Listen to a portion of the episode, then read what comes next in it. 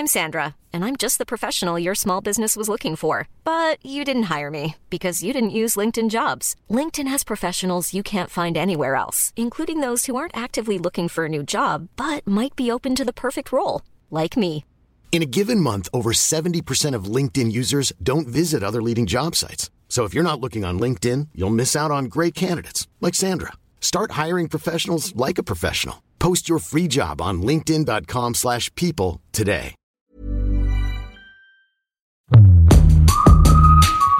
La bière n'a jamais été aussi populaire. Je peux avoir de bière ? Puissante. Je veux une bière ! Novatrice. Et donc, tu m'en mets de bière aussi, s'il te plaît. Nouvelle appellation locale, bière craft, microbrasserie. On va boire un verre ou on va pas au bar ? Tous les 15 jours, Elisabeth Pierre reçoit des personnalités passionnées qui brassent l'univers de la bière d'aujourd'hui. Tu vas prendre une bonne bière et après, au dodo. Wouhou ! Bière, dodo, dodo !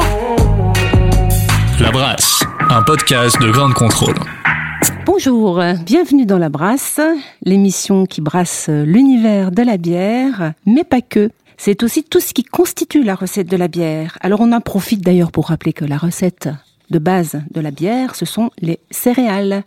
Et dans notre émission La Brasse, nous sommes très concernés par les démarches et les tendances autour du monde de la bière, comme par exemple la démarche écolo-urbaine qui nous concerne tous, ou encore la démarche de la réutilisation des produits alimentaires au lieu de les jeter. Donc vous avez compris, nous allons parler zéro déchet dans l'émission d'aujourd'hui, et particulièrement de cette céréale reine de la bière, et de ces deux vies. J'ai le plaisir donc d'accueillir deux femmes créatrices d'éco-produits et de coproduits pour évoquer ces deux vies de la céréale. Nathalie Golliet, bonjour. Bonjour Elisabeth. Alors tu es cofondatrice des Crackers Résurrection avec Marie Kérouédan, et au départ tu es spécialiste en communication culinaire. Marie est experte en filière alimentaire durable et vous êtes pionnières toutes les deux dans le domaine des crackers aux drêches. Tout a commencé pour vous en 2016 et c'était à la brasserie La Montreuiloise, et au départ vous avez été accompagnée par un boulanger qui vous a formé à la technique du laminage, et puis ensuite vous êtes passé aux farines avec un meunier. On a hâte d'en savoir plus sur la façon dont l'entreprise se développe depuis. Et notre deuxième invitée, c'est Sabrina Michee. Bonjour Sabrina. Bonjour Elisabeth. Avec toi Sabrina, on va changer d'univers. On va passer des crackers au ramen, les nouilles japonaises. Alors toi, tu as créé un produit qui s'appelle, ça ne s'invente pas, Ramen tes drêches.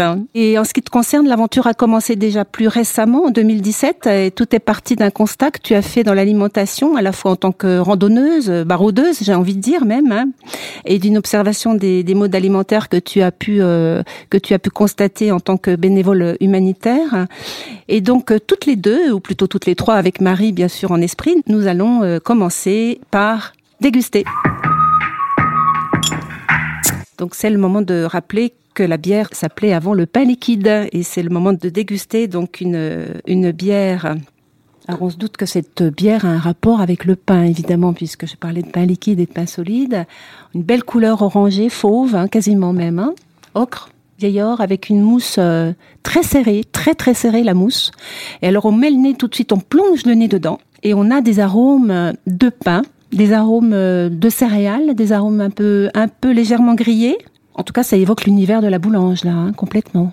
Extrêmement doux, extrêmement soyeux, c'est moelleux, c'est velouté même, c'est plutôt velouté et soyeux que moelleux d'ailleurs. C'est quelle sensation tu as Nathalie en la dégustant ? On est quand même encore le matin, donc j'ai le palais assez peu chargé pour l'instant, et je la trouve vraiment très douce. Ça n'attaque pas du tout, l'alcool n'attaque pas. On est dans la tartine quasiment de pain. Ouais. Moi je suis encore presque en fin de petit déjeuner avec ça. Ben, ça tombe bien puisque c'est une bière au pain, donc on a le plaisir de présenter. Donc c'est une bière rousse au pain, donc comme elle est indiquée sur l'étiquette de Cocomiette. Donc Cocomiette, nous sommes face également avec deux jeunes femmes, Amandine et Charlotte, qui ont fait appel à une brasseuse, donc c'est vraiment une affaire de femme ce matin, Nathalie Munch, pour créer cette bière au pain. Et donc, le principe de cette bière, c'est tout simplement qu'elle est, dans son élaboration, il rentre de la chapelure de pain invendu, bien sûr. Donc, c'est le principe des bières au pain qui se développe de plus en plus. C'est un principe qui existe depuis la nuit des temps, comme je vous le disais, puisqu'au départ, on faisait la bière en émiettant le pain solide, donc, dans de l'eau et en laissant fermenter. Donc, on retrouve finalement ces racines très anciennes en mêlant le pain et la bière. Et cette démarche éco-responsable qui va nous intéresser aujourd'hui. On parle de drèches. Qu'est-ce que c'est les drèches alors ? Alors les drèches, c'est le petit nom que l'on donne aux résidus qu'il y a à la fin du brassage et qui est en fait composé de l'orge qui a été torréfiée, donc qui est devenue du malt. Et après cette phase de brassage, on l'appelle la drèche. Donc voilà, c'est la même céréale qui va avoir trois noms. L'orge quand ça pousse dans le champ, le malt quand c'est torréfié pour être mis en cuve chez le brasseur et la drèche à la fin du brassage quand le brasseur filtre, ne garde que le jus et se débarrasse de la partie solide, donc de la drèche. Voilà, cette opération s'appelle le dédrêchage et c'est assez physique puisque quand on dédrêche à la main, quand on est en situation de matériel où on dédrêche à la main, c'est assez physique, c'est sportif même, je dirais. C'est une activité très, très sportive de toute façon, le brassage. Habituellement, ces drèches, elles sont données à des agriculteurs pour la nourriture du bétail. Alors, la nouveauté, c'est que là, Nathalie et Sabrina, vous avez créé des produits. Alors, on va commencer par les crackers, peut-être, Nathalie ? Oui, alors, nous, l'aventure est née, comme tu le disais tout à l'heure, en 2016. Marie, qui est cofondatrice de Résurrection, aime beaucoup, beaucoup la bière et est partie faire un petit stage amateur à la brasserie La Montreuiloise. Et elle a vu comment se faisait la bière. Et elle a, à la fin du brassage, vu des petites brouettes chargées de drèches qui partaient à l'arrière de la brasserie pour agrémenter un compost. C'était possible puisque la brasserie de la Montreuiloise se trouve sur une friche industrielle avec un beau compost derrière.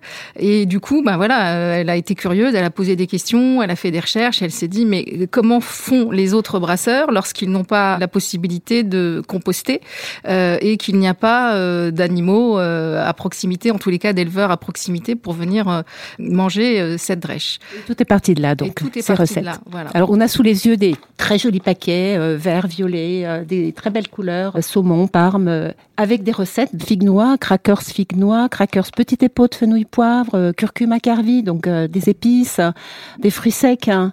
Donc, ces recettes, avec des nouvelles recettes également à venir, tu peux nous en parler un petit peu ? Quand on a commencé à fabriquer nos crackers, on s'est dit il faut que le goût de la céréale soit au cœur du biscuit.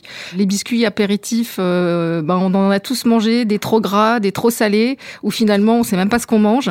Et nous, on voulait vraiment qu'en bouche, les gens retrouvent le goût de la céréale, celle de la drèche, mais aussi celle d'une jolie farine avec des valeurs nutritionnelles qui soient bienfaisantes.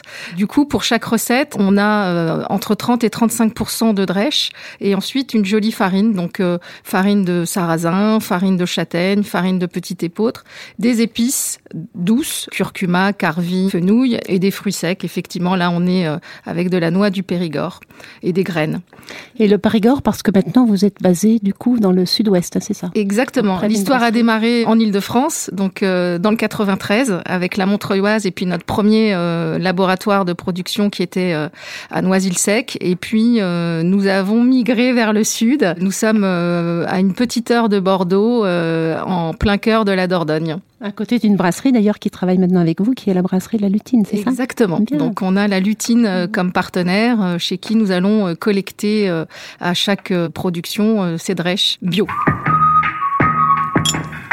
Alors, on va revenir sur Paris maintenant avec Sabrina. Oui. Sabrina, ton aventure, elle commence, donc, comme je le disais, un petit peu aux confins des autres pays.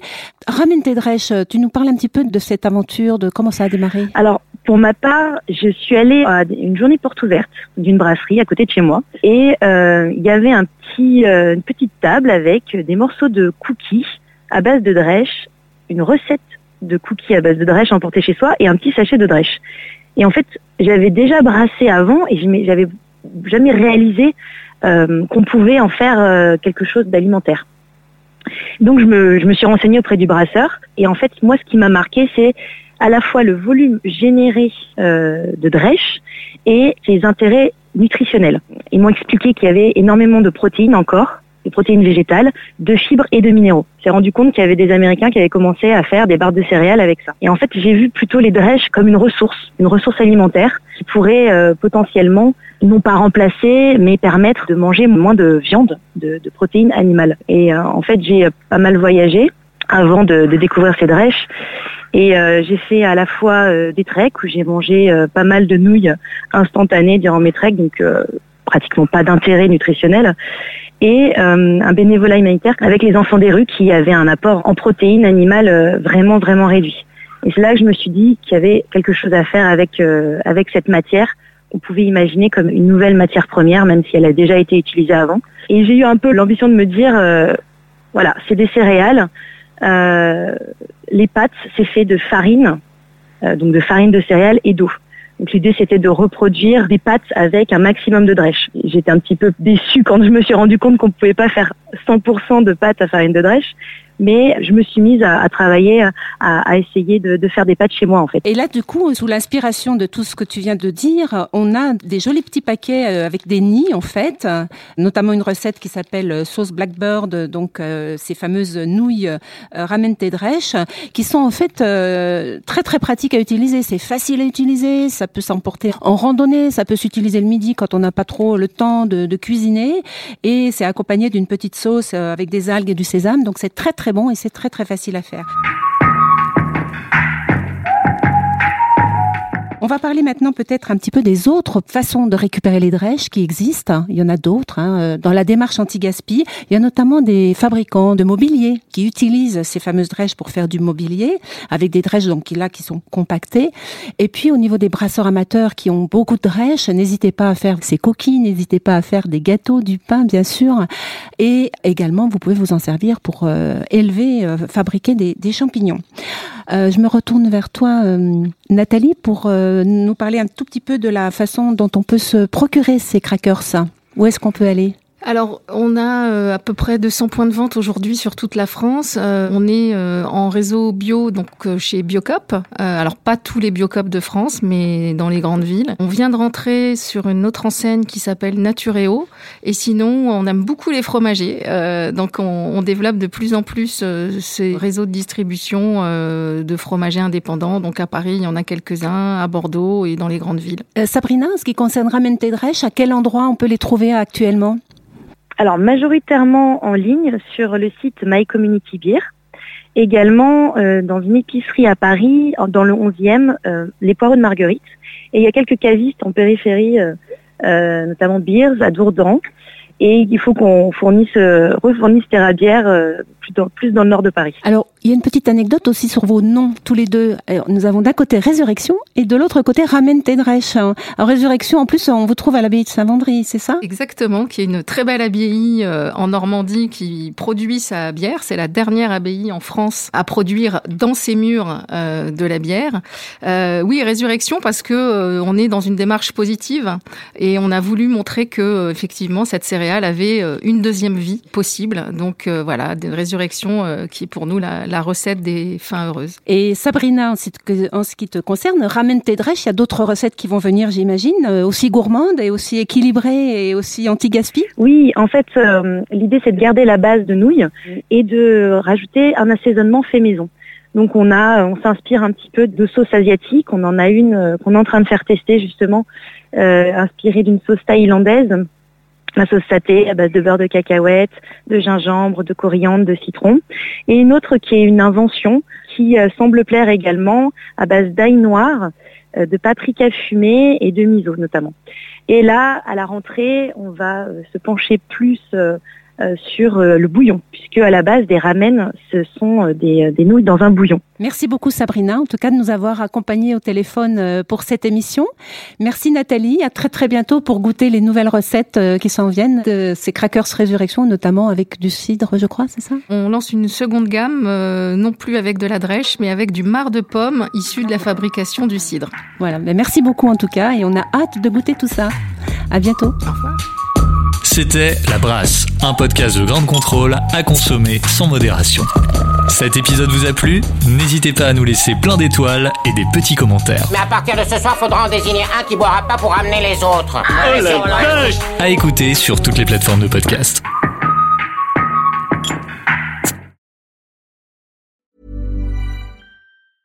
Hi, I'm Daniel, founder of Pretty Litter. Did you know cats tend to hide symptoms of sickness and pain? I learned this the hard way after losing my cat, Gingy. So I created Pretty Litter, a health monitoring litter that helps detect early signs of illness by changing colors, saving you money and potentially your cat's life. Pretty Litter is veterinarian developed, and it's the easiest way to keep tabs on your fur baby's health right at home. Go to prettylitter.com and use code ACAST for 20% off your first order and a free cat toy. Terms and conditions apply. See site for details.